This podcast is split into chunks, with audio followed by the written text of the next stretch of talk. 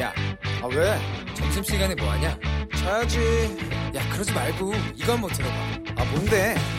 지금 당장 라디오를 켜봐 나른한 오후 깨울 시사 토크쇼 모두가 즐길 수 있고 함께하는 시간 유쾌하고도 신나는 시사 토크쇼 오태훈의 시사본부. 네, 오태훈의 시사본부 2부 시작하겠습니다. 아, 시사본부 청취자 여러분들의 참여 기다리고 있습니다. 샵 9730으로 방송 중에 의견 보내주시면 최대한 반영토록 하겠습니다. 짧은 문자 50원, 긴 문자 100원의 정보 이용료, 어플리케이션 콩은 무료로 참여를 하실 수 있고요. 또 팟캐스트와 콩, KBS 홈페이지를 통해서 시사본부 다시 들으실 수 있습니다. 또 유튜브에서 KBS 일라디오 혹은 시사본부 이렇게 검색하시면 유튜브에서 영상으로 만나실 수 있고 유튜브 댓글창을 통해서도 의견 보내주실 수 있습니다. 아, 이번 주에도 어김없이 주말 동안에 참 많은 뉴스들이 있었습니다. 그런 주말 동안의 이슈를 정리하고 또 이번 주 눈여겨볼 소식들 살펴보는 시간입니다. 시사구말리. 아, 오늘도 문화일보 이현종 논설위원 나오셨습니다. 어서 오세요. 네, 안녕하세요. 예. 강선우 전 사우스다코타 주립대 교수 나와 계십니다. 어서 오세요. 네, 안녕하세요. 네. 아, 먼저 오늘부터 부산에서 열립니다. 한 아세안 특별 정상 회의 소식부터 좀 짚어보도록 하겠습니다. 어, 본격적인 뭐 일정이 시작됐다고 볼 수 있을 것 같습니다. 서울, 부산 오가면서 문재인 대통령 한 아, 아세안 9개국 정상과 양자회담 소화할 예정이라고 하는데 이번 한 아세안 특별 정상회의 어떤 의미가 있는 것인지 두 분께 좀 여쭙겠습니다. 먼저 이현종 논설위원께서 네. 말씀해 주시죠. 이 한 아세안 정상회의는 우리가 이제 1989년부터 시작을 한 회의입니다. 딱 30년 됐네요. 그렇습니다. 예. 이 회의 자체가 보면 우리가 이제 아세안 국가 간의 어떤 교류를 확대시키기 위해서 어, 한 회의인데 지난 2009년도에 제주에서 한번 열리고요. 2014년도에 또 부산에서 열렸고 이번에 이제 다시 이제 부산에서 열리게 됩니다. 아무래도 우리가 대한민국 외교라는 게 그동안 보면 사실 사강 외교가 중심이었거든요. 그런 차원에서 이제 그동안 노태우 대통령 시절에 사실 우리가 외교 영역이 상당히 확대가 됐죠. 그때 음. 이제 러시 구소련이죠. 소련하고 그다음에 중국하고 외교 관계를 이제 성립을 했고요.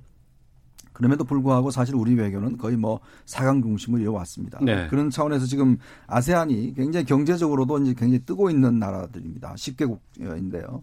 지금 뭐 성장률이 한 5% 넘어서고 있고 한편으로 우리의 어떤 의존도를 좀 줄여야 된다. 이제 음. 그런 차원에서 또 새로운 시장에 대한 영역의 확대 또 요즘 보면 이 한류 열풍이 굉장히 아세안에서 많이 불고 있어요. 네. 더군다나 이 아세안 국가들이 대부분 보면 한국과 북한을 동시 수교한 나라들입니다. 어. 네, 전체 국가가요. 그러면서 본다면 아마 이제 우리의 외교 영역도 좀 확대하고 특히 경제적인 이유가 많습니다. 네. 지금 오늘 회의 지금 저 부산에 회의하는데 우리나라 그 경제인들 대기업 관계자들이 뭐 대거 다 내려갔어요. 음. 그만큼 우리의 어떤 경제 영역이 아세안을 좀 확대하는데 이번 대회가 크게 좀 기여하지 않을까 그런 어. 좀 예상을 해봅니다. 예.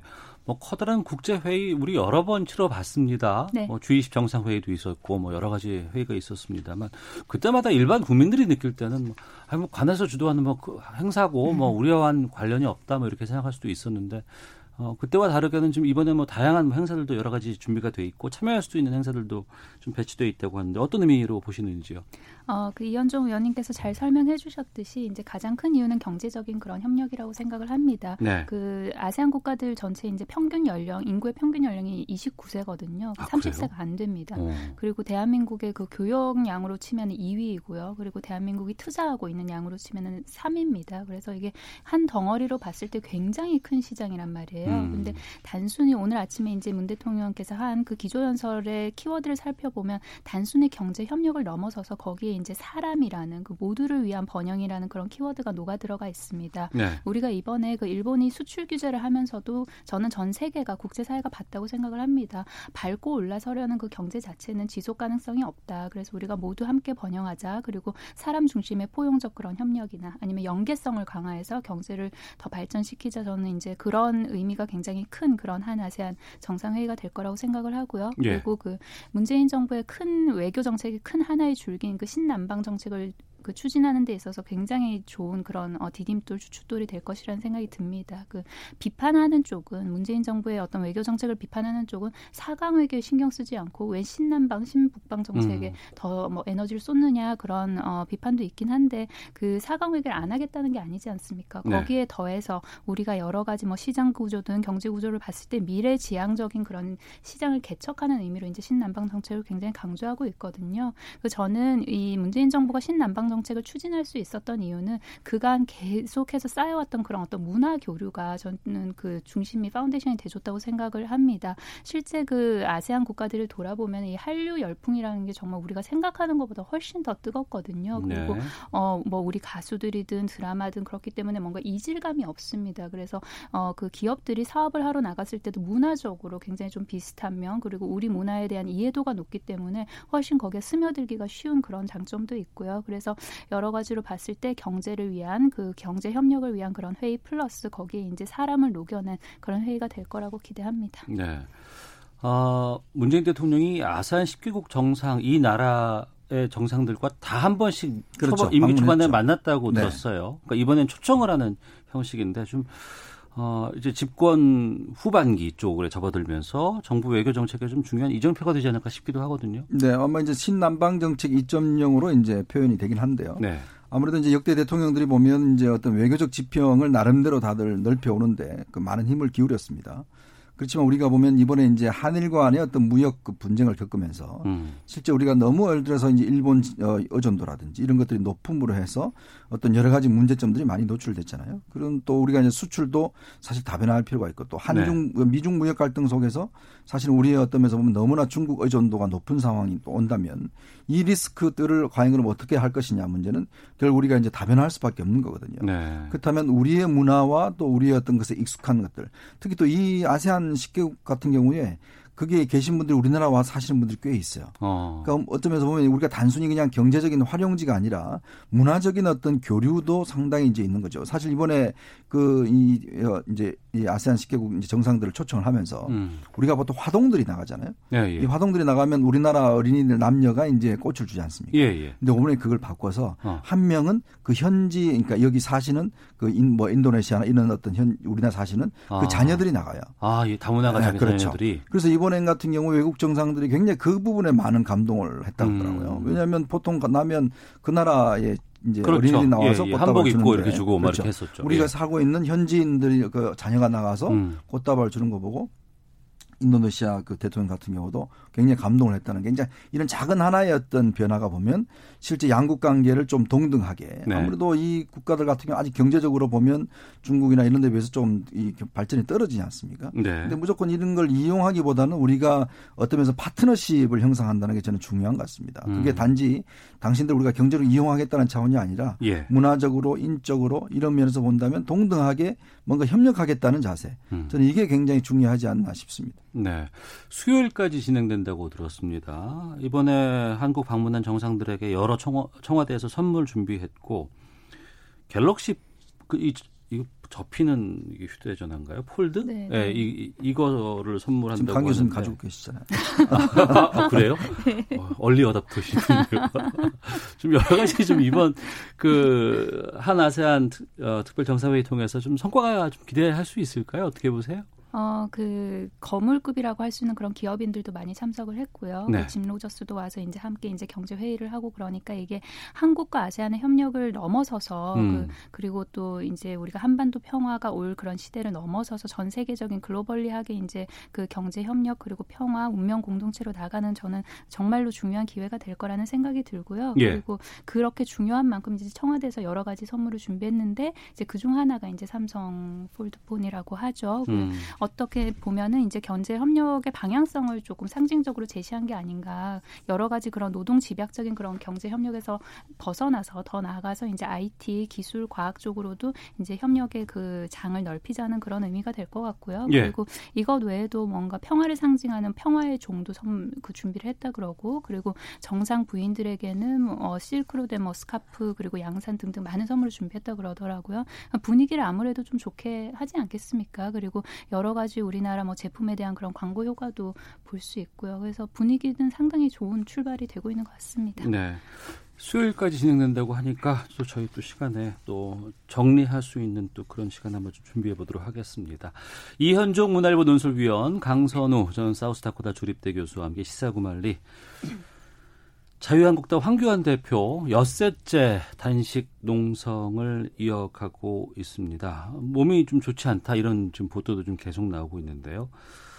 어, 황교안 대표의 단식 행보 어떻게 보고 계신지 어, 먼저 강선우 교수께서 먼저 말씀해 주시죠. 어, 마음이 좀 굉장히 무겁고 안타깝습니다. 그 처음에 시작할 때 어떤 뭐 비판이나 그런 모든 걸 떠나서 저는 그 한 개인의 건강 문제를 생각을 할 때 사실 그 인권 중에서도 가장 기본이 되는 게 건강이지 않습니까? 네. 그런 거 생각하면 하루 빨리 이제 단식을 철회하시고 좀 다시 좀 건강을 되찾으셨으면 회복하셨으면 하는 그런 바람이 있습니다. 그 저는 그 명분이 없어서 퇴로가 없어서 이제 단식을 철회하기가 굉장히 어려울 수도 있다 그런 이야기도 있긴 한데 네. 그런 명분을 찾기보다 그리고 명분을 또 찾는다 굳이 찾는다 그러면 찾을 수도 있거든요. 그 지소미아가 연장되지 않았습니까? 그 세 가지 바람 중에 그 지소미아 연장 그리고 패스트트랙 관련해서는 이제 선거법이랑 그다음에 공수처 설치 그걸 공수처 설치랑 선거법 그 관련해서 이제 반대를 한 것이고요. 그리고 지소미아는 이제 연장되기를 원했는데 지소미아가 연장이 됐으니까 어느 정도 명분은 또 굳이 찾으려면 찾을 수도 있거든요. 네. 그렇다면 이제 좀 철회를 하시고 나머지 두 개는 어차피 국회에서 논의돼야 될 사안이지 않습니까? 음. 선거법도 그렇고 그리고 공수처 관련해서도 그렇고 말이죠. 그러니까 이거를 좀 토론과 논의의 장으로 그리고 그 안을 내면 되지 않습니까? 지금 얼마나 좋은 그, 바, 그 밭이 마련이 됐습니까? 당 대표가 단식을 하고 이렇게까지 반대를 한다. 그렇다면 그 물론 반대하는 그 안 그대로 그 받아들이기는 어렵겠습니다만 어쨌든 협상의 그 강한 레버리지는 이미 마련이 됐거든요. 네. 그러니까 네. 더 이상 건강을 해치시지 않고 그냥 지금 철회를 하시고 이제 건강 회복하셔서 그리고 총선도 지휘하시고 그래야 되지 않습니까? 저는 하루 빨리 조금 건강 회복하시는 방향으로 좀 결심을 해주시길 하고 부탁드립니다. 이현정 논설위원께서는요. 근데 이제 황교안 대표가 만약에 정치를 좀 오래 하셨다면 저는 뭐 큰 걱정은 없었을 것 같아요. 어. 왜냐하면 정치인들의 그동안의 문법을 보면 예. 이제 어떤 적당한 시점 또 이런데 이제 어, 또 단식을 끝내고 하셨는데 사실 지금 황교안 대표는 어떤 면에서 보면 이 종교적 신념과 함께 이제 정치인으로 처음 정치인이지 않습니까? 네. 그러다 보니까 지금 단식을 하시는 모습이 지금 소금물도 안 드신다고 그래요. 그리고 또 이 원래 단식을 하면 기본적으로 먹지는 않더라도 네. 이 소금은 먹어야 되거든요. 예, 예. 기본적으로 몸에 그 어, 유지를 뭐 주겸 많이 먹고 그렇죠. 하시죠. 예. 예.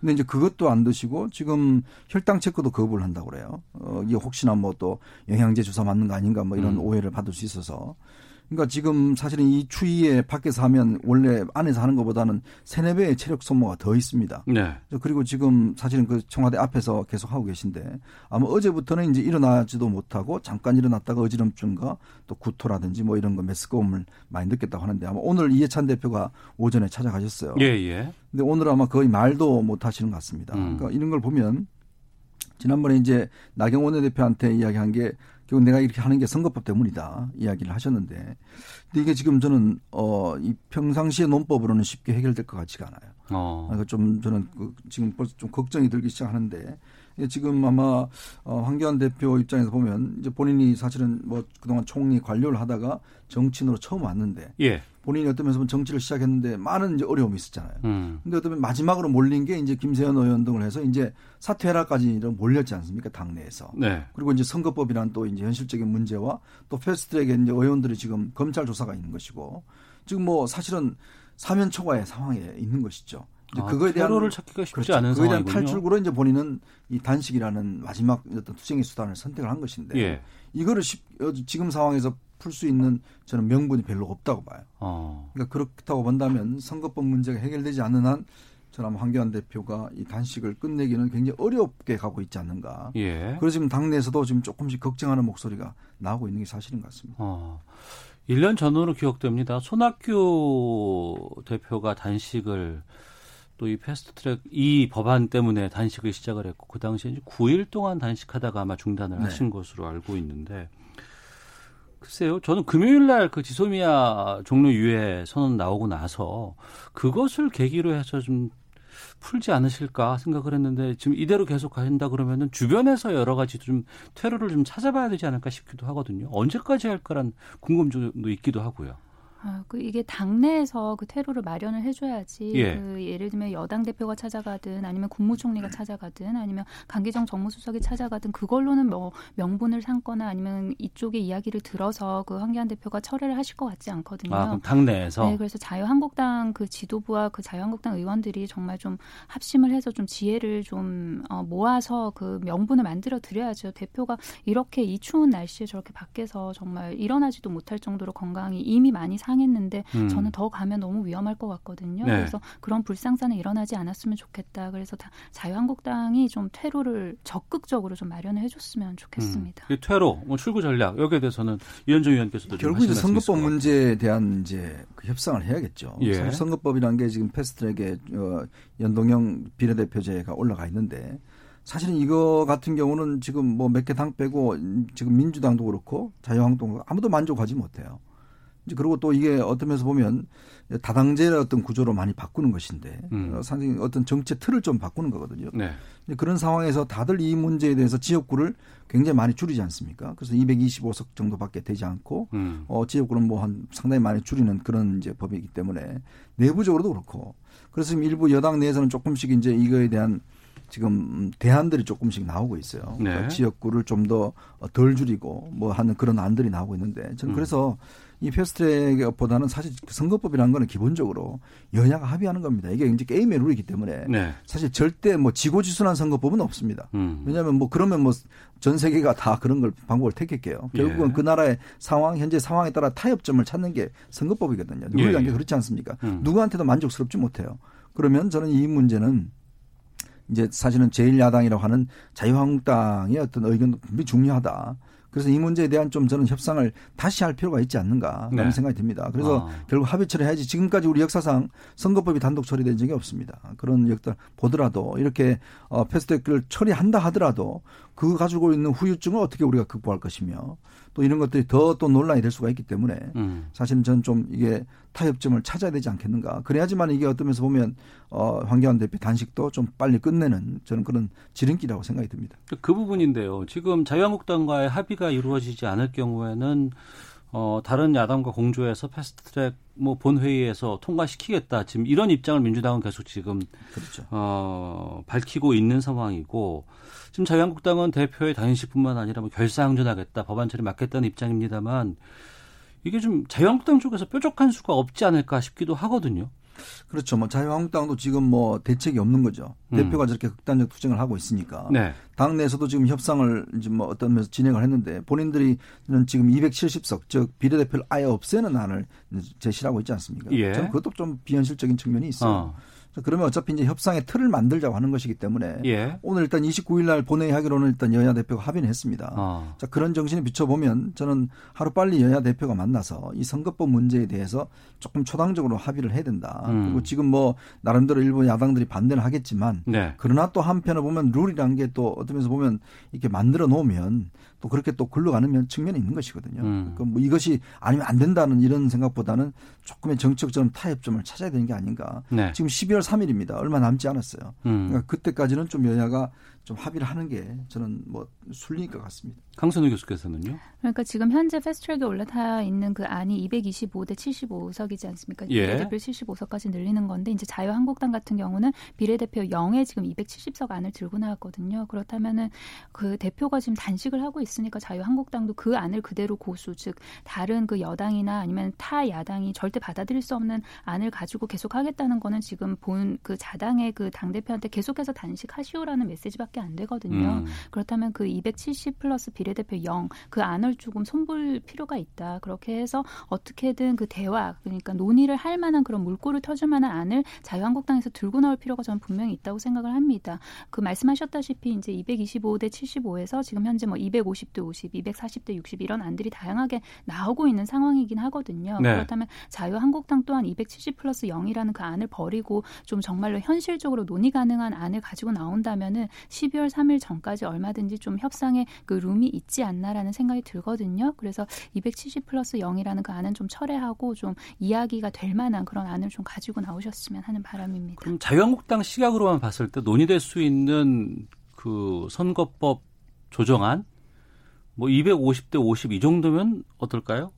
그러니까 이제 그런 타협점을 찾을 수가 있죠. 어. 왜냐하면 이제 우리가 300석 넘기는 굉장히 어렵습니다. 그거는 그건 법적으로 그렇고 우리 국민들이 네. 용납을 하지 네, 않을 겁니다. 그러면 어떤 면에서 보면 비례대표 이제 수를 어떻게 할 것이냐 이 문제도 있는 것이고 또 지역구를 너무 줄일 경우에 이제 농촌 지역의 어떤 대표성 음. 여기도 상당히 반발이 있을 거거든요. 그럼 본다면 아마 지금에 있는 현 수준의 어떤 그 선거 제도에서 조금의 저는 플러스 마이너스가 필요하지 않을까. 네. 그 선에서 한다라면 뭐 충분히 한국당도 합의할 수 있는 것이고. 근데 문제는 이제 정의당이나 이제 바른미래당 같은 경우 어, 소수, 정당들은 예, 사실은 이런 어떤 기회권 왜냐하면 그렇죠. 이제 지역에서 당선되기 어려운 정당 음. 같은 경우는 비례성 때문에 이제 진출하자는 것인데 그렇게 되면 또 그쪽 당이 또 문제겠죠. 네. 뭐 그것은 참 이거는 뭐 저는 좀 하느님이 아니면 이 해법을 찾기는 참 어려운 상황인 것 같습니다. 네.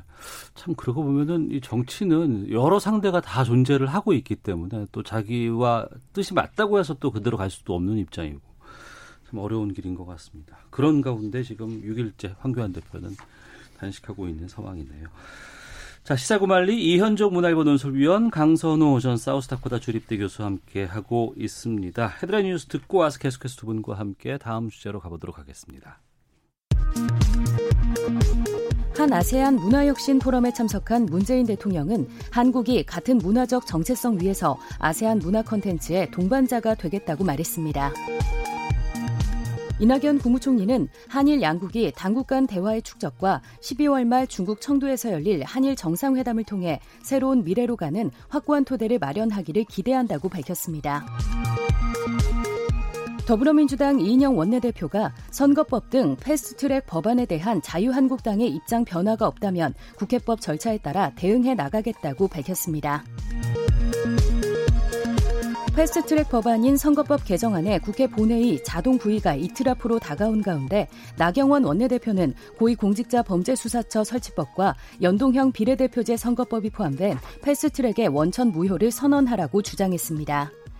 지금까지 라디오 정보센터 조진주였습니다. 이어서 기상청의 송소진 씨입니다. 미세먼지와 날씨 정보입니다. 강하게 부는 찬바람에 추위가 찾아왔지만 먼지는 모두 날아가면서 공기는 깨끗한 상태입니다. 오늘 전국의 미세먼지 농도가 종일 좋음에서 보통 단계를 유지하겠습니다. 한편 지금 동해안 지역에 비나 눈이 오고 있습니다. 강원 산지에는 대설주의보도 발효 중인데요. 앞으로 강원 영동에 10에서 40mm, 경북 동해안에는 5에서 20mm 정도의 비가 더 오겠고 강원 동해안과 경북 북동 산지에는 1 10cm 안팎의 눈이 또 강원 산지에는 최고 20cm의 폭설이 예상돼 주의를 하셔야겠습니다. 그 밖에 경상도 지역에도 한때 비나 눈이 오는 곳이 있겠고요. 그 밖의 지역은 오늘 가끔 구름만 많이 끼겠습니다. 오늘 한낮 기온은 서울 6도, 광주 7도, 대구 10도 등으로 어제보다 10도 이상 낮은 곳이 많아 낮에도 쌀쌀하겠는데요. 하지만 이번 추위는 길게 가지 않고 내일부터 다시 평년 기온을 빠르게 회복할 전망입니다. 현재 서울의 기온은 4도 정도입니다. 미세먼지와 날씨 정보였습니다. 이어서 이 시각 교통 상황을 KBS 교통정보센터 박소영 씨가 전해드립니다. 서울 외곽고속도로 일산에서 구리 쪽으로 이동하실 분들은 미리 통일로 이전에 우회하셔야겠습니다. 노고산 1터널 안에서 화물차가 옆으로 넘어지는 사고가 있었는데요. 2차로를 막고 1시간 넘게 이 처리 작업을 하고 있어서 지금 통일로부터 10km 구간 정체가 매우 심합니다. 일산에서 판교 쪽으로는 평촌에서 하기 분기점 사이 작업 여파를 받고 있고요. 경부고속도로 부산 쪽으로 북천안 부근에서 승용차 관련해 사고가 발생했는데요. 1차로에서 처리 작업을 하고 있어서 일대 지나기가 어렵습니다. 그 밖에 서해안고속도로 서울 쪽으로 서산에서 당진 사이 2차로에서 작업을 하고 있어서 밀리고 있고요. 반대 목포 쪽으로도 서해대교에서 행담도 휴게소 사이로는 역시 작업 여파를 받고 있습니다. 간선도로에서는 올림픽대로 잠실 쪽으로 동작 부근에서 사고가 있었는데요. 2차로에서 이 처리 작업을 하고 있습니다. 여의 하류부터 20분 정도 예상하셔야겠습니다. KBS 교통정보센터였습니다.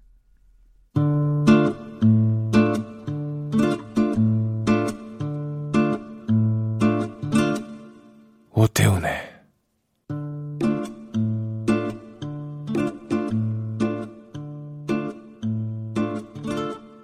시사본부. 네, 시사구말리 계속 이어가겠습니다. 이현종 문화일보 논설위원 강선우 전 사우스다코다 주립대 교수와 함께하고 있습니다. 총선 채비를 위한 여야의 움직임이 분주합니다. 아, 시스템 공천을 내건 곳은 먼저 더불어민주당이었습니다. 비례대표 공천 심사단에 일반 국민과 당원 참여시켜서 투표로 후보 명단 정하기로 했다 이렇게 하는데 지금 민주당 총선 기획단 안에 강선희 교수께서 지금 계시잖아요. 네. 예.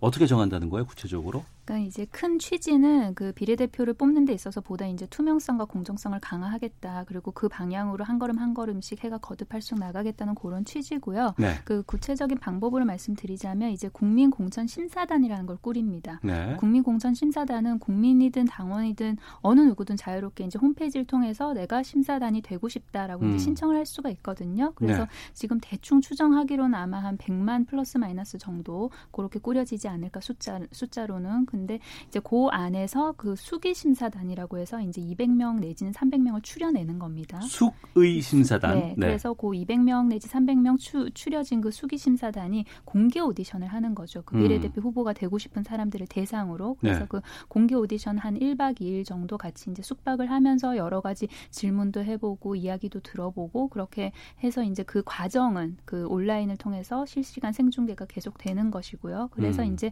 최종적으로 국민공 공천 심사단 플러스 고한 2, 300명의 수기 심사단이 투표를 합니다. 네. 투표를 해서 비례대표의 어떤 풀을 정하는 거거든요. 어. 그래서 비례대표 풀을 정하고 나면 그 풀을 상대로 해서 대상으로 해서 이제 중앙위에서 투표를 해가지고 번호를 정하는 그런 시스템을 지금 현재 생각을 하고 있는 거고요. 예. 근데 이제 그런 일반적인 비례대표 말고 그 경제나 아니면 외교 안보 등 그 특별히 전문성을 요구하는 그런 분야에 있어서는 좀 별도 과정으로 뽑겠다. 음. 지금 현재 그 정도 큰 틀을 마련한 상태입니다. 네. 이현정 논설위원께서는 이런 방식의 논의들 어떻게 저는 뭐 이게 예전에도 많이 해봤어요.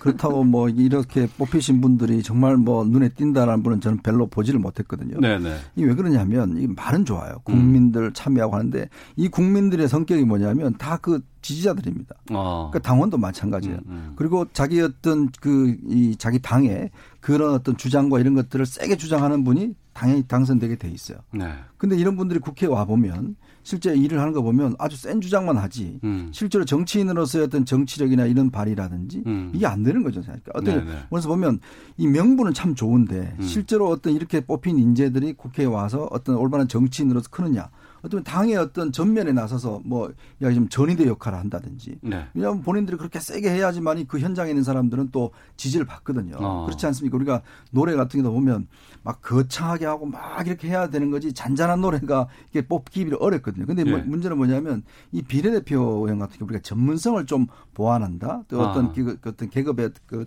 다양한 계층의 어떤 대표성 이런 걸로 이제 도입한 취지인데 예, 예. 이렇게 해서 뽑힌 분들이 어떤 나중에 나왔을 때 지금 뭐 그분이 다시 훌륭한 정치인으로서 다시 이름을 날린 분이 저는 별 기억이 없어요. 어. 그러니까 그런 걸 비춰보면 이런 어떤 제도가 참 힘은 많이 드는데 예. 실제로 보면 어떤 주목은 받을 수가 있는데 음. 나오는 음. 결과물들은 그동안 보면 그렇게 싹 만족스럽지 않다. 네. 오히려 저는 이런 것들은 좀 인재라는 게 사실 그렇습니다. 이렇게 공개적인 자리에서 오디션 하는 게 공평해 보이긴 하지만 음. 한편으로 보면 숨어 있는 인재들 인재라는 게 그렇지 않습니까? 이게 뭐 일단 지역구 같은 경우는 뽑히니까 어, 뭐 없는데 문제는 정말 괜찮은 사람들이 인재를 찾아가서 설득하고 나오는 이 과정도 저는 굉장히 중요하다 보거든요. 네. 그러니까 모든 게 민주주의에 공정해야 된다는 생각이 단순히 그냥 똑같은 경선에 뽑아야 된다는 그런 주장도 있지만 그렇지 않은 또 이 숨은 인재를 발굴해내는 것도 저는 중요하다 보거든요. 음. 그런 측면에서 보면 어, 지금의 최근의 정치권의 움직임을 보면 너무 이렇게 막 다들 그냥 뭐 공개적으로 해서 이것만이 오히려 선인 것처럼 저는 그렇게 포장되는 데서는 좀 이의가 있습니다. 네. 이상과 현실은 좀 다르다. 뭐 이런 뭐 뜻으로 좀 읽히기도 하고요. 하나만 더 그럼 여쭤볼게요. 자유한국당 쪽에서도 이제 뭐 공천 컷오프 비율 확정했습니다. 50% 불가리하겠다 이렇게 발표가 어, 그 주말 사이에 나오기도 했는데 이거 할 수 있을까요? 여기 50%는 국민들이 여러분 들으시면 오 되게 많네 생각하실 음. 거잖아요. 네. 별로 많지 않아요. 19대 때 40% 넘었어요. 음. 그리고 지난 20대가 사실은 좀 약해서 23%인가 제 기억에는 그 정도 됐거든요. 네. 그러니까 50%인데 도, 그러면 누가 하느냐 이게 문제예요. 음. 퍼센테이지가 문제가 아닙니다. 네, 네. 결국은 어떤 사람 그동안 사실은 뭐 국민한테 막말하고 국회 의정 활동 제대로 안 하고 이런 또 어떤 면에서 보면 어 일방적으로 전 정권의 어 이 뭐 이 문제 생겼을 때 거기 협조한 사람들 이런 분들을 물갈이하는 게 중요한 것이지 음. 정말 저 사람은 국회 좀 남아서 일 좀 해야 되겠다. 예. 그런 분이 나가버리면 어. 이거는 사실은 아니거든요. 예. 그러니까 자꾸 이렇게 어떤 퍼센테지 숫자로만 저는 이 물갈이를 한다는 건 저는 동의하지 않습니다. 음. 정말 예를 들어서 나가야 될 분은 나가야 돼요. 네네. 네. 있어야 될 분은 있어야 되는 것이고 뭐 똑같은 이야기 같지만 그러나 우리 제가 뭐 말씀은 못 드리지만 네. 결국 어떤 볼 때는 정말 의정 활동과 열심히 하고 이런 분들이 오히려 음. 먼저 못 찾고 나가는 분들도 있어요. 예, 예. 근데 진짜 나가야 될 분들은 계속 끝까지, 끝까지 버티고. 지금 어. 보십시오. 황교안 대표 이 단식 국면에 짝달부터 들면서 네. 지금 그 분위기가 확 죽어버렸어요. 어. 지금 뭐 갑자기 김세현 지금 의원이 불출마 선언하고 뭐 분위기가 좀 살릴 것 같다가 갑자기 분위기가 없어져 버렸어요. 예, 예. 그러면서 그냥 이 그대로 가는 듯한 느낌? 어, 어. 저는 이건 아니라고 봐요. 예. 어떻게 보세요? 강선우 교수께서 여러 쓴소리도 말씀 많이 해주셨는데. 그 뭐 스스로 나가시는 분들에 대해서는 뭐 어떻게 하겠습니까? 그 당신들의 그 의지가 그 음. 선출직은 본인의 의지가 가장 중요한 그 파트 중의 하나인데 더 이상 하지 않겠다는 그런 의지를 내보내 비치신 분들에 대해서는 뭐, 뭐 아쉽지만 뭐 어떻게 하겠습니까? 다만 저는 이제 뭐 누군가가 뭐 용퇴를 해야 되고 정리를 해야 되고 이런 거에 대해서 국민 정서상 동의하는 부분에서는 저도 100% 동감을 합니다만 그런데 이게 어떤 일이든 뭔가 우리가 수혜를 줄 때, 그러니까 베네핏을 줄 때는 뭔가 그룹별로 접근해도 별 상관이 없거든요. 음. 예를 들어서 뭐 40세 이상 우리가 다 이런 복지 혜택을 주겠다. 50세 이상 다 주겠다. 이런 수혜적인 일을 할 때는 그룹으로 접근을 해도 저는 괜찮다고 생각을 하는데 네. 다만 뭔가 하지 말래든가 아니면 뭔가 불이익이나 부정적인 그런 일을 할 때는 그룹으로 접근하는 건 저는 굉장히 위험하다고 생각을 합니다. 음. 그런 면에서 그 586 그룹을 하나의 그룹으로 묶어서 좀 뭐 자리를 비워줘야 되는 게 아니라 그런 접근은 저는 좀 위험하다는 생각 생각이 들고요. 네. 그 개인 개인으로 개인별 평가를 해야 된다고 저는 생각을 해요. 그래서 음. 그 객관적인 어떤 그 평가 기준을 못 미치든가 그런 사람이면 뭐 586이든 무슨 어떤 세대든지 간에 상관없이 그 시스템에 의해서 이제 그 공천될 때 그 뭔가 불이익을 받는다든가 아니면 공천에서 배제되거나 그런 시스템이 있지 않습니까? 그래서 시스템으로 접근할 일이다. 그리고 그룹으로 접근할 일은 아니다. 그렇게 생각합니다. 예.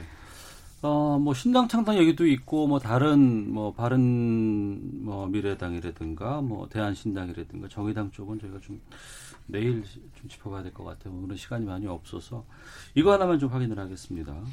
연말 가까우면서 지금 개각 이야기가 계속해서 좀 무르익고 있습니다. 여러 보도들도 좀 나오고 있어요. 뭐 차기는 누가 될 것이다. 뭐 여러 가지 좀 얘기가 오고 가더라. 뭐 이렇게 하는데 어떻게 보세요?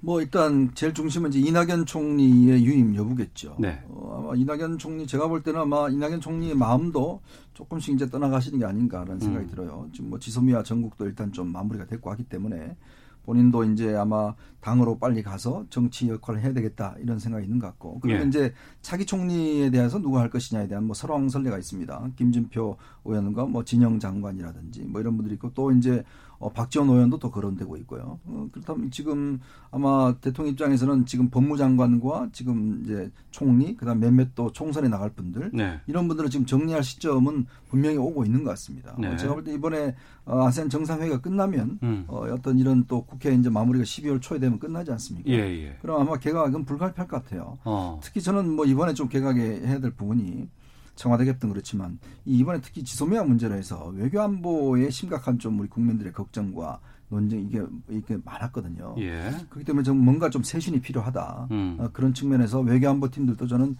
좀 교체될 필요성이 있는 게 아닌가. 네. 어, 그런 면이고 또 이제 아마 어, 총리나 이런 분들은 제가 볼 때는 좀 경제를 좀 아시는 분이 좀 하는 게 필요하지 않을까. 음. 사실 우리 정부에서 이 경제 쪽에 그동안 보면 총리를 지금 필요하다는 게 당내에서도 많이 있거든요. 예, 예. 지금 경제가 또 특히 내년엔 좋지 않을 음. 가능성이 있기 때문에 저는 그쪽에 좀 집중하는 게 필요하지 않을까 생각이 듭니다. 네. 강선우 교수께서는요? 음, 저도 아마도 그 이낙연 총리는 이제 뭐 당으로 돌아오시든 본인의 어떤 그 또 다른 이제 정치 일정으로 가시는 그런 수준인 것 같고요. 그리고 언론에 보도됐다시피 김진표 의원이라든가 아니면 그 진영 장관 같은 경우 이제 뭐 검증에 들어갔다는 그런 언론 보도도 있었으니까요. 음. 그 총리 관련해서는 이제 그 교체가 되는 게 아마도 기정사실화 된 것 같습니다.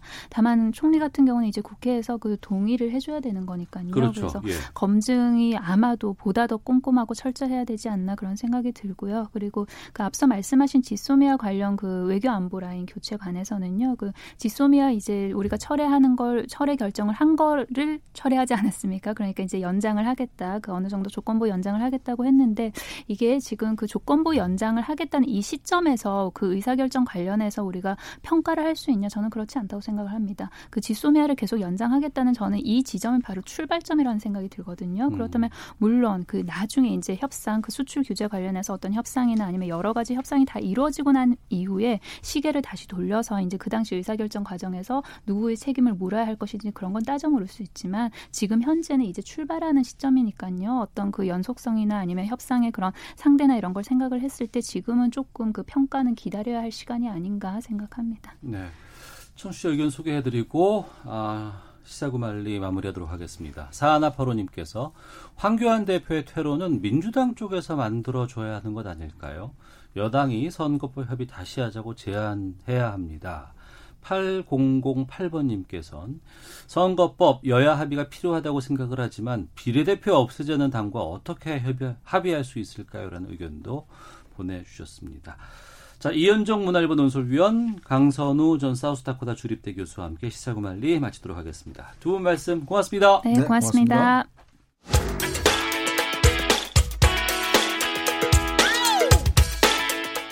오태훈의 시사본부는 여러분의 소중한 의견을 기다립니다. 짧은 문자 50원, 긴 문자 100원의 정보 이용료가 되는 샵 9730, 우물정 9730번으로 문자 보내주십시오. KBS 라디오 앱 콩은 무료입니다. KBS 라디오 오태훈의 시사본부. 지금 여러분은 대한민국 라디오 유일의 점심 시사 프로그램을 듣고 계십니다.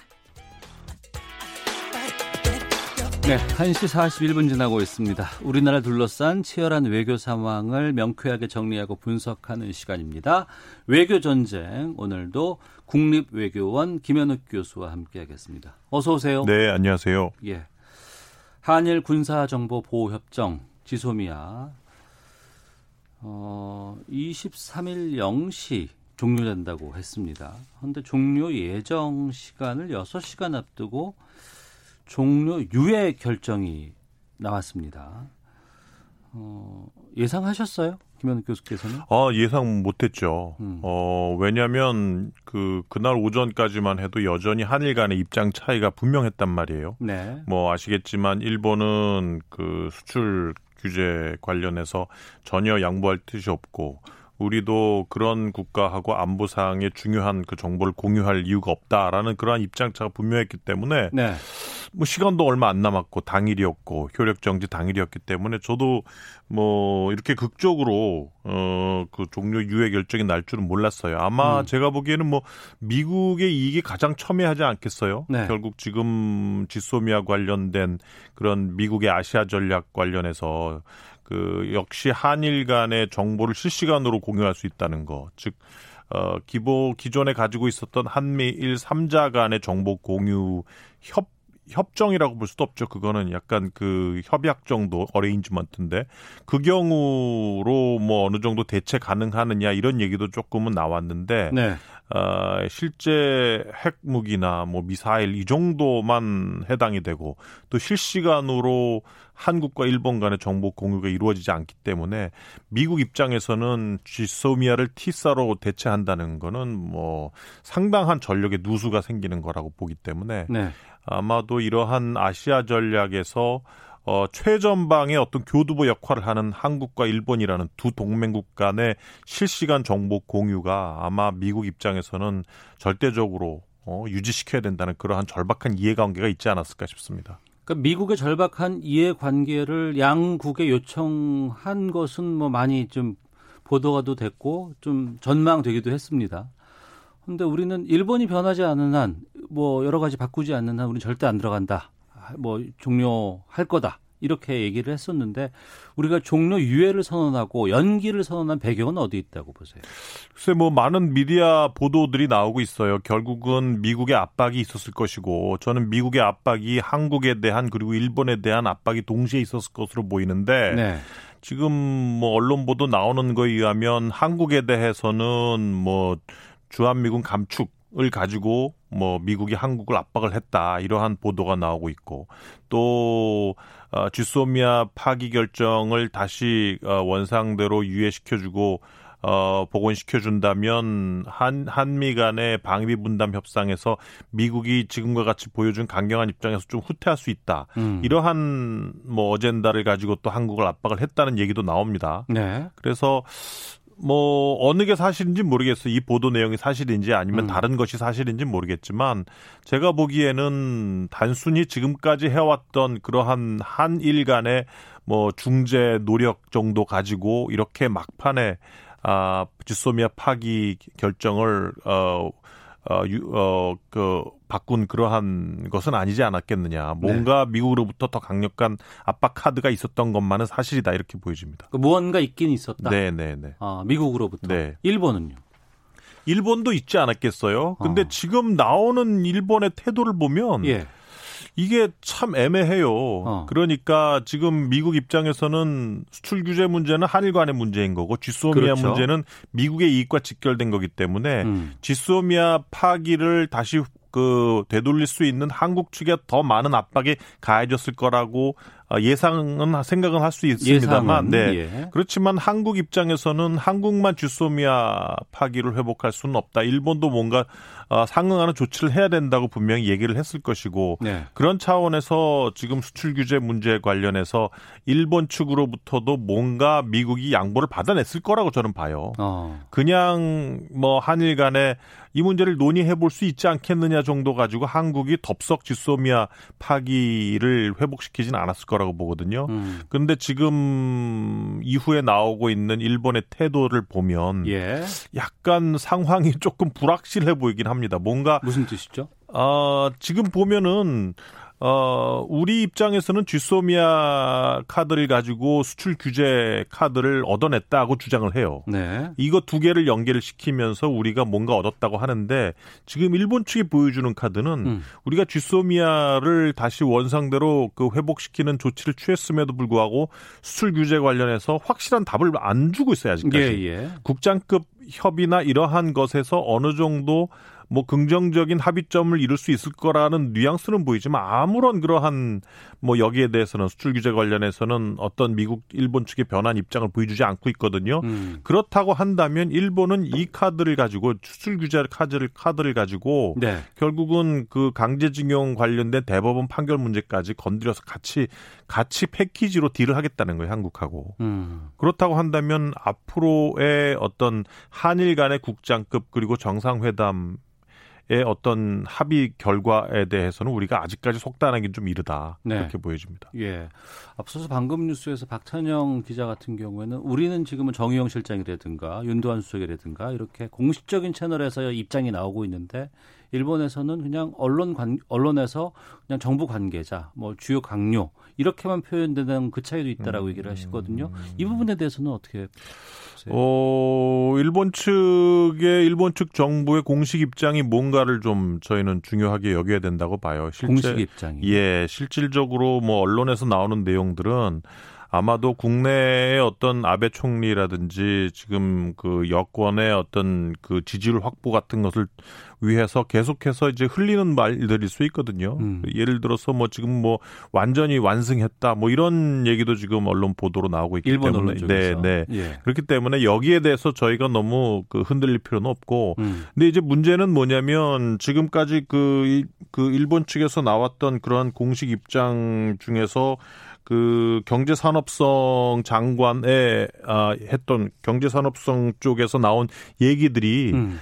우리가 기대했던 얘기하고는 좀 다른 그렇죠. 얘기들이 좀 예, 나오고 예. 있어요. 예를 들어서 우리는 지금 쥐소미아 아, 문제를 이제 파기를 다시 회복시켰는데 여전히 그 수출 규제 관련해서 반도체 소재 세계 품목을 앞으로도 개별적으로 심사를 해서 허가 실시하겠다. 이러한 경제 산업성의 주장이 네, 네, 네. 예. 앞으로도 이러한 기존의 방침인 변화가 없다라는 얘기를 하고 있어요. 예. 그렇기 때문에 과연 이것이 뭔가 일본 측에서도 어느 정도 수출 규제 문제와 관련해서 상당 부분 양보를 한 이후에 나온 것이 결국은 지소미아 카드인가에 대해서는 음. 뭐 지금 하나의 국, 많은 국민 국민들이 여기에 대해서 좀 의아하게 생각하고 있지 않을까 싶습니다. 예.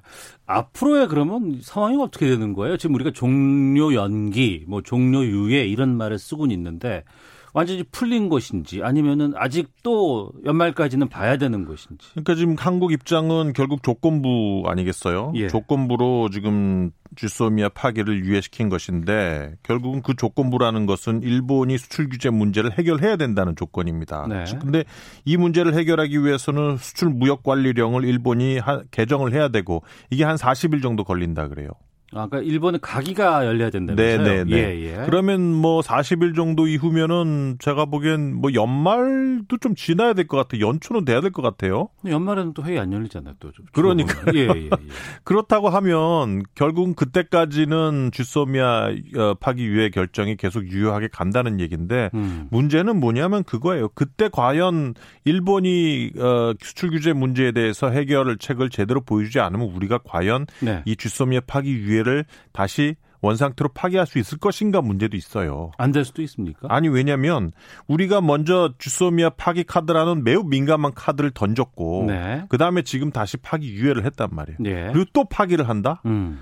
그러면 우리가 가지고 있는 미국에 대한 그리고 일본에 대한 어떤 외교 자산 차원에서 네. 신뢰성이 상당히 떨어질 수 있고 음. 한국이라는 국가의 어떤 외교적인 평판에 상당히 흠이 갈 수가 있어요. 네. 그렇기 때문에 이 문제에 대해서는 우리가 앞으로 미국과 상당히 좀 긴밀하게 협의를 해야 됩니다. 어. 미국과 긴밀하게 협의를 해서 예. 우리가 어렵게 지소미아 파기 유예를 결정을 했으니 일본이 뭔가 수출 규제 문제에 있어서 확실하게 좀 그 전향적인 입장을 보일 수 있도록 미국이 계속해서 일본을 좀 압박을 하라라는 어. 쪽으로 한미 간에 뭔가 계속해서 긴밀한 외교적인 협의가 필요한 이 사안이다 이렇게 보여집니다. 우리가 이번에 무언가 반응이 반응을 보여줬으니 이제는 그러면은 저쪽에서 반응을 보일 수 있도록 미국의 역할을 해라 이런 주장인가요? 네, 네. 정말 어. 이번에 수출 규제 문제에 대해서 일본이 제대로 된 행동을 안 해서 음. 40일 이후에 연말에 정말 다시 쥐소미의 파기 유예한 것을 우리가 다시 유예를 없애는 그러한 상황이 도래한다면 네. 제가 보기엔 한국의 외교력이 상당히 평판에 손해가 손해가 입을 것 같아서 상당히 우려가 됩니다. 알겠습니다. 40일 이후에 어떤 결정이 날지 좀 지켜보도록 하겠습니다. 네네. 한 아세안 특별 정상회의 오늘부터 일정이 시작됐습니다. 부산에서입니다. 어, 이번 정상회의 핵심은 앞서도 잠깐 좀 다뤄봤습니다만 정부가 추진해 오는 신남방 정책이라고 합니다. 이 신남방 정책이 어떤 의미를 갖고 있는 거예요? 뭐 신남방 정책이라는 것은 결국은 이제 크게 두 가지 의미죠. 첫 번째는 한국 지금 문재인 정부가 시작이 되면서 뭔가 남북 관계의 어떤 발전, 확대, 경제 남북 간의 경제 교류 협력이 확대되면서 이것이 북방 쪽으로 나가서 신북방 정책 그리고 남방 쪽으로 확대되면 신남방 정책이라고 이렇게 표현을 한 거예요. 네. 새로운 한반도의 경제 지도가 북쪽 남쪽으로 확대되는 그래서 그 부분에 남쪽과 관련된 것이 아세안 지역으로 확대를 생각을 하면 이게 신남방 정책이 되는 것이고 음. 두 번째 의도는 우리가 사드 배치 이후에 중국으로부터 얼마나 심하게 경제 보복을 당했습니까? 어 그때 많이 힘들었죠. 예. 예, 예. 물론 중국 인구가 지금 전 세계 인구의 인구의 뭐 한 4분의 1 되지 않습니까? 12억 그 정도 되는데 그 시장을 무시할 수는 없지만 음.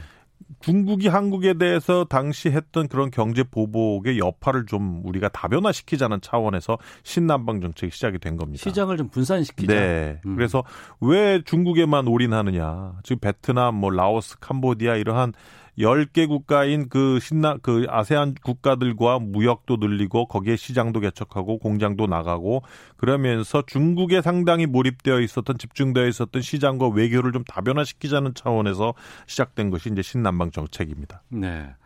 이번 주 수요일입니다. 27일인데요. 제1회 한 메콩 정상회의 열린다고 하는데 이 메콩 정상회의는 어떤 의미를 갖고 있는 거예요? 예, 아세안 국가가 10개국인데 예. 실제 거기 가보면 이제 메콩강이 흐르고 있어요. 어. 그 메콩강과 접경을 하고 있는 국가가 베트남, 태국, 미얀마, 라오스, 캄보디아 다섯 개국입니다. 이번에 참석하는 나라들 대부분이네요. 예, 다죠. 예, 예, 예. 뭐 캄보디아 국강 그 국강은 지금 뭐 참석을 못 한다고 하지만 예. 근데 이제 이러한 국가들이 이번에 한 메콩 정상회가 1회예요. 첫 번째예요. 음. 그 동안은 어, 외교장관 회의로 계속 개최, 개최를 해왔는데 네. 이게 중요한 게 뭐냐면 이 국가들과 다른 아세안 국가들과 좀 차별성이 있습니다. 어떤 아세안의 이 국가들은 메콩 국가들은 아세안에 좀 늦게 참여를 했고 어. 그리고 다른 아세안 국가들과 비교해서 경제 수준이 낮고 어. 그러니까 개별 격차가 좀 개발 격차가 좀 있고 예, 예. 하지만 다른 아세안 국가들과 비교해서 성장 속도가 매우 빠르고 인구도 많고 예 어. 그리고 또 하나 중요한 거는 이제 메콩강을 같이 끼고 있기 때문에 아세안 내부에서도 지경학적으로 상당히 중요성을 가지고 있어요. 이 그 물 때문에 좀 싸우고 좀 그랬 네, 네, 네. 네. 중국과도 상당히 예, 좀그 예. 갈등을 가지고 있고 어. 그렇기 때문에 아마도 전략적으로 경제적으로 전략적으로 봤을 때 이러한 메콩 국가들과의 어떤 기존의 외교장관 회의를 그, 그 정상회담급으로 높여서 음. 다른 그 아세안 국가들과 계속 해왔던 아세안 정상회의와 좀 차별해서 어, 좀 더 전략을 짜고 정상회담을 좀 굴리는 것이 더 좀더 아, 한국의 이익에 좀 더 부합하지 않을까 하는 그러한 차원에서의 고려가 있었다고 보여집니다. 네. 이번에 지금 많은 나라의 정상들과 정상회담을 갖고 있습니다. 어제 브루나이 국왕과 가졌고 그리고 뭐 직항 노선 논의한다는 얘기도 봤어요. 오늘 아침에 태국과도 정상회담이 있었고 이때는 뭐 어, 뭐 투자 인프라라든가 뭐 과학기술 다양한 분야에서 협력 심화할 방안이다 뭐 이러고 지금 인도네시아 필리핀 정상과도 회담을 연다고 합니다. 이런 정상관과의 회담들이 좀 어떤 결과를 낼 수 있을까요? 어떤 의미를 갖고 있다고 보세요? 뭐 아까도 말씀드렸다시피 결국은 지금 상황에서는 이들 국가들과의 어떤 경제 협력 강화가 매우 큰 아, 요인이라고 보여집니다. 물론 아, 이들 그 아세안 국가들 중에서 지금 상당히 빠르 그 아세안 국가들의 연 평균 경제 성장률이 5%입니다. 아, 그래요? 예, 상당히 어. 빨리 성장을 하고 있고 올해 중국이 6% 찍지 않았습니까? 예, 예. 근데 베트남 같은 국가는 지금 7%를 찍고 있고 어. 그래서 뭐 어떤 전문가들은 베트남 같은 국가들도 이제는 너무 성장이 빠르기 때문에 음. 베트남에 공장을 세우고 베트남 사람들을 어떤 노동력으로 사용을 해서 우리가 뭔가 그, 그 경제 협력을 취할 수 있는 시간도 이제는 한 20년밖에 안 남았다고 얘기를 하는 사람들도 있지만 음. 여전히 그 아세안의 기존의 어떤 시장 value, market value는 제가 보기에는 중국에서 다변화할 수 있는 유일한 아, 지역이라고 보여집니다. 뭐 네. 유럽 같은 데는 너무 멀고, 멀고. 그렇기 때문에 네. 지금 상황에서는 어쨌든 우리가 지금까지 무시해 왔던 그러한 아세안 지역으로의 어떤 확대 그리고 음. 또 하나는 지금 미국이 추진하고 있는 인도 태평양 전략의 매우 중요한 부분이 또 아세안 지역이거든요. 예. 그런 차원에서 미국의 인도 태평양 전략과 또 우리가 추진하고 있는 이러한 신남방 전략과의 어떤 공동 전략을 세우기 위한 어떤 팩트쉿, 한미 간의 음. 팩트쉿도 지금 몇 주 전에 나왔거든요. 네. 그래서 한미 간의 어떤 어떤 어떤 구체적인 어젠다에서 한미 간의 협력 사안을 좀 확대시키자 이런 것도 나왔기 때문에 음. 그만큼 중요성을 가지고 있는 지역이라고 보여집니다. 알겠습니다. 자, 오태훈의 시사본부에서 외교를 담당하는 코너 외교 전쟁. 오늘이 마지막 김현욱 교수와 함께하는 마지막 시간이 됐어요. 어디 가신다면서요? 아, 예, 제가 그 12월 중순부터 예, 예. 미국으로 이제 안식년을 떠나게 됐습니다. 음, 이제 방송 안 해주시는 거예요? 예, 제가 부득이하게 못할 것 같습니다. 죄송합니다. 마지막으로 함께 해주셨던 소감 듣겠습니다. 예, 예. 그 오태훈 앵커님께서 워낙 뭐 진행을 잘 해주셔서 저도 뭐 좋은 시간을 많이 보냈고 하면서 오히려 저도 많이 도움이 됐던 것 같아요. 시사 부분, 그 외교 시사 부분을 많이 팔로우업을 하게 됐고 어, 좀 그 좋은 한국이 지금 뭐 외교적으로 상당히 어려운 상황이지 않습니까? 10초 남았어요. 예. 이러한 상황에서 좀더 어, 많은 지혜를 모을 수 있는 그러한 아, 시기가 됐으면 하는 바람입니다. 네, 김현욱 교수 함께했습니다. 잘 다녀오세요. 네, 감사합니다. 마치겠습니다.